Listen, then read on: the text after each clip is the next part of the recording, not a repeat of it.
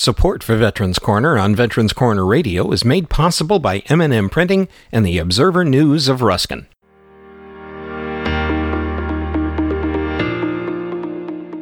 Hello and welcome to Veterans Corner Radio podcasts, information for and about veterans. For this podcast, host Bill Hodges talks with Nancy G. Espinosa, National Commander of the Disabled American Veterans. Next up in Bill's discussions with the leaders of the various veterans organizations is the DAV. National Commander Espinosa is highly qualified to lead the organization as she is currently serving as the DAV adjutant for the state of Utah. She shares information on the activities of the DAV and how effective the organization has been in providing claims assistance to our veterans in need. Here now is Bill Hodges with Veterans Corner Radio on Veterans Corner Radio Podcasts.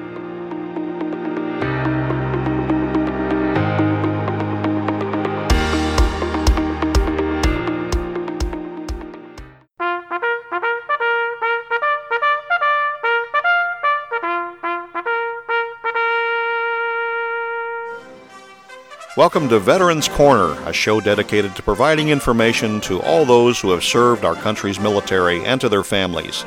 Now, here is your host, newspaper columnist, management trainer, and Air Force veteran, Bill Hodges. Hi, I am Bill Hodges, and this is Veterans Corner Radio. And I have with us today a really great guest, a lady who's put a lot of effort into veterans and into making sure that veterans get the benefits they deserve. Nancy G. Espinosa, and she's the DAV National Commander. Welcome to the program. Good morning, Bill. How are you? Oh, I'm doing great. It's a wonderful it's morning. Fantastic. It's fantastic to be here with you. Thank you for the invitation. How's it out there in Utah? Well, it's a little bit drizzly this morning. We have some rain, which is welcome. Yeah. Yeah, we're excited for that. So Looks like you're going to get some more too. It looks like it probably for a day or so, but that's fine with us. We'll take it. So you were just elected as the national commander of DAV, and everybody should realize that this is a friendly interview because if one for DAV, I would not have gotten from the v- VA and from the government the disabilities that I had earned or were forced upon me. I'm not sure which. But I am a lifetime member of DAV, and so there won't be any arguments here. It'll just be fun. Great. So tell us a little bit about DAV. DAV is a great organization. It's been around for a little over 100 years. Since right after World War I, we've been helping veterans obtain the benefits they so rightly deserve and have earned with their service. We provide free professional assistance, as you mentioned, with claims and benefits for not only the veteran, but their families and their caregivers. Uh, we have a lot of outreach programs, such as job fairs for employment after transitioning from military into civilian life. That's one thing that was very helpful. I would have liked to had when I came out of the military in 1990. I'm a 15 year Army veteran 10 years reserve for active duty and one National Guard in New Mexico. So when I came out of the service, I was looking for a job and there were no DAV job fairs at that time. But now anyone coming out of the military can access the job fairs both virtually and in person in a lot of areas of the country. And there are many employers that are willing to hire veterans because of the talents and the skills that they bring to the workplace. You know, that's something really that I, as much as I am involved with DAV, the job fair aspect of it is something that I've not really looked at. Not that I'm looking for a job. Sure. It's really great for young veterans who are either unemployed or underemployed because these employers are willing to hire them again with the skills that they bring to the table. And also spouses of veterans they can also attend job fairs. Now that's important. Yes. And also a lot of spouses can transfer their credentials if they're a nurse or if they're a cosmetologist. In some states they can transfer those accreditations to their new uh, duty station or wherever they've decided to transition into civilian life. So it's very helpful. Does DAV give them assistance in being able to transfer? Well, DAV will support them once they get their transfer to their new location, wherever they decide to settle. They have to go ahead and get their get their paperwork set up so they could take the jobs that are available. Um, at the job fairs, the employers are there accepting resumes and assisting the veteran to get the job that they're most qualified for. So the employers are right there at those job fairs, letting them know what positions they have available and assisting them with acquiring those jobs. You know, I was talking, in fact, doing an interview with one of the people from the VA, and we were talking about filing claims. And yes. of course, they were saying, you know, if you go to va.gov, there's a way you can go through and look at how to file and what to file and when to file and what paperwork is necessary. And I said, let me ask you, would you advise someone to file their own claim? All the information is there. Yes, I, I agree. But would you advise them? And they said no. We advise people to look for someone who is out there who will file the claim for them and is competent and is trained, but not necessarily is paid to do that. Correct. Uh, DAV has national service officers and local department and chapter service officers in many areas throughout the country. Uh, if you go to dav.org, the website is dav.org, then you can look for if you need help, there's a menu option. Need help, go there, select the location where you're at. It'll give you the local phone number to the national service officers, also an email address. Right now, email is the quickest way to reach them. And what they'll do is they'll help you complete a power of attorney to allow DAV to look at your records and represent you before the VA. Once that's on your record, then the service officer will talk to the veteran about the illnesses, injuries, and any anything that happened to them while they were on active duty to see what compensation they're entitled to. So if you go through this process with the National Service Officer, as you mentioned, they've been trained. They go through 18 months of training before they're accredited. They learn anatomy, they learn the processes with VA, all of the claims documentations that are required for different aspects of claims, such as military sexual trauma. They're trained on that. They're trained on toxic exposures and the recent PACT Act that was passed and helping veterans get as many benefits as they're entitled to. So it's really very helpful to go through DAV service officers for assistance. A lot of times, as you mentioned, veterans can find their own forms but are they thorough? Are they complete? Do they connect that back to their service? So there's a lot of things that an individual veteran can miss by doing their own claim. And DAV is trained to help with that. And like I say, the person I interviewed from the VA said, you know, we're up for that. We like it because when a packet comes in from DAV or VFW or American Legion, whatever the VSO is, it's complete. It's put together we don't have to go back and forth six times looking for forms. So that is the important part, isn't it? Yes, very important. I get calls quite a bit from from quite a few veterans who say that I was referred to DAV either by a fellow veteran or, as you mentioned, the VA will refer them to us, especially if they have a complicated claim and the veteran is sort of lost and they need guidance. They'll be sent to DAV. You know, actually, it's interesting you say you get calls. I guess it's important to point out that you're the adjutant for Utah, correct?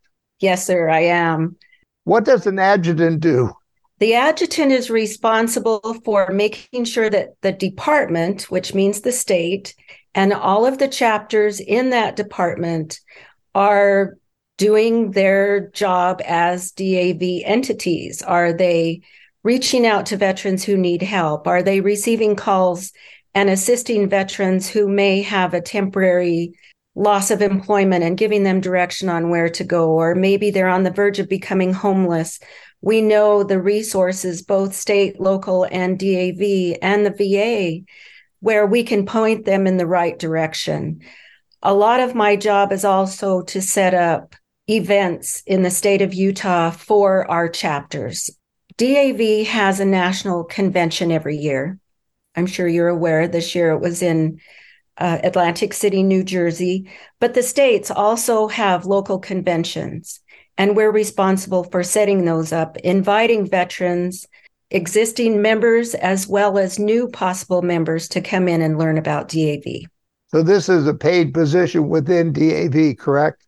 It is. It better be for all you're telling me you're doing.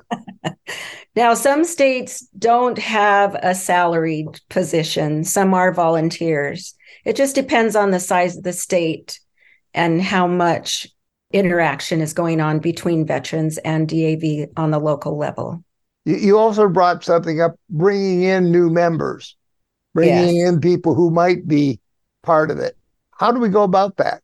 We have some really good recruiters here in Utah that when they speak to a veteran or throughout the country, I'm not saying just specifically here in Utah, but throughout the country, fellow DAV members are so anxious to share everything that they've been helped with or you know, they helped my father. He was 90. He had never filed. He was a Vietnam veteran. There are still cases like that where people don't realize they're entitled to these benefits, or maybe they think someone else is more deserving. But as a member of DAV, you're made aware of everything that DAV is doing. You get the camaraderie with your fellow veterans when you served, where you served. There's a lot of commonalities with people in DAV. And once they become a member, they realize that it's like my friends in the military. I get to hang out with them again, or I get to work with them on a common purpose again. it, it is so important to belong to something in my mind. I belong to all of them, but it's because I get something from each one. Sure. They're uniquely, each of the organizations is uniquely different. Each one provides a different kind of service, but it's important to belong to something. And I will say with DAV, our guys worked hard to get me my first claim through. And I took my first check that I got from the government and bought my lifetime membership in DAV. Wonderful. But it should point out that if you're at least 80 years of age, is it? Yes that there is no charge to belong to DAV, and I believe they're the only ones like that. Correct. Well, I know that it's free after 80 years old. I'm not sure if we're the only ones that do that, but it's a great benefit for anyone wanting to join an organization, be a part of something bigger than yourselves, as we were when we were in the military. It's a continuation of that service, really. You know, there people laugh at me when I say veterans are different, but we are our whole experience is not the college experience. You know, it's it's a whole different experience, and, and it's early in our lives, so it does bend us or change us in different ways. And to be a part of something like DAV or American Legion, any one of the groups, is very important as you grow older. Yes, we're also seeing a lot of older people and young people now that are coming in to volunteer with us at DAV. We have outreach programs, say at a Golden Corral or at a location where we greet veterans coming through and ask them, do you have all the benefits that you've earned? Can we help you with anything? Are you passing your education benefits to your family members? Are you aware of DAV in your local community and would you like to join us and be a part of this organization? So we do that quite a bit as we go out and outreach to veterans. We're down to about two minutes.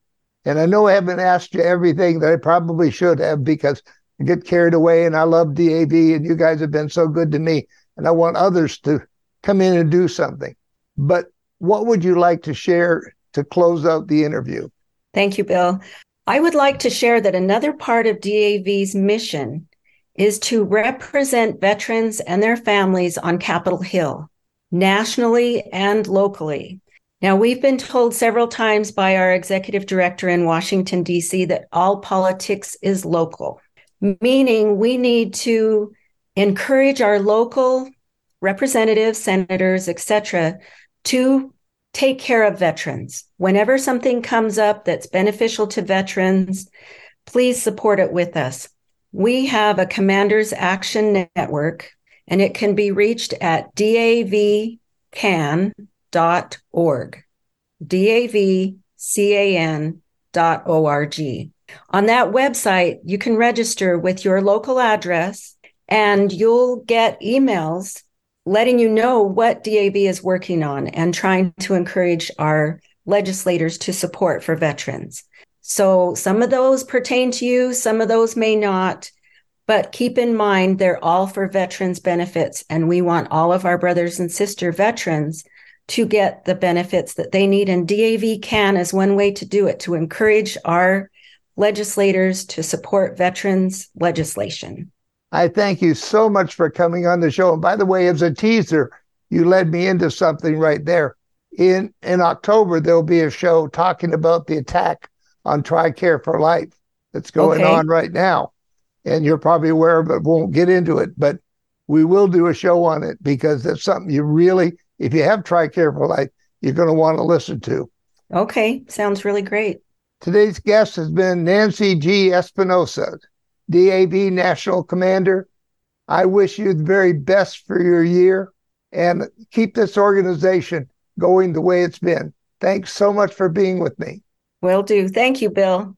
Remember, you're unique, you're special, and you're great. Tell yourself so often because you are, you know. And we'll talk to you again very soon on Veterans Corner Radio. You've been listening to Veterans Corner with your host, Air Force veteran Bill Hodges. The views expressed on this program are those of Bill and his guests and are opinions based on the best available information. In matters of law or governmental regulation, it will always be best to check with the appropriate agency. Thanks for listening, and we hope you'll join us for the next Veterans Corner. Before we go, here's a quick final thought. Why not take a minute to follow or mark Veterans Corner Radio podcasts as a favorite? It's easy, and you'll be among the first to be notified when new episodes of the podcast are released. And thanks for listening to Veterans Corner Radio Podcasts.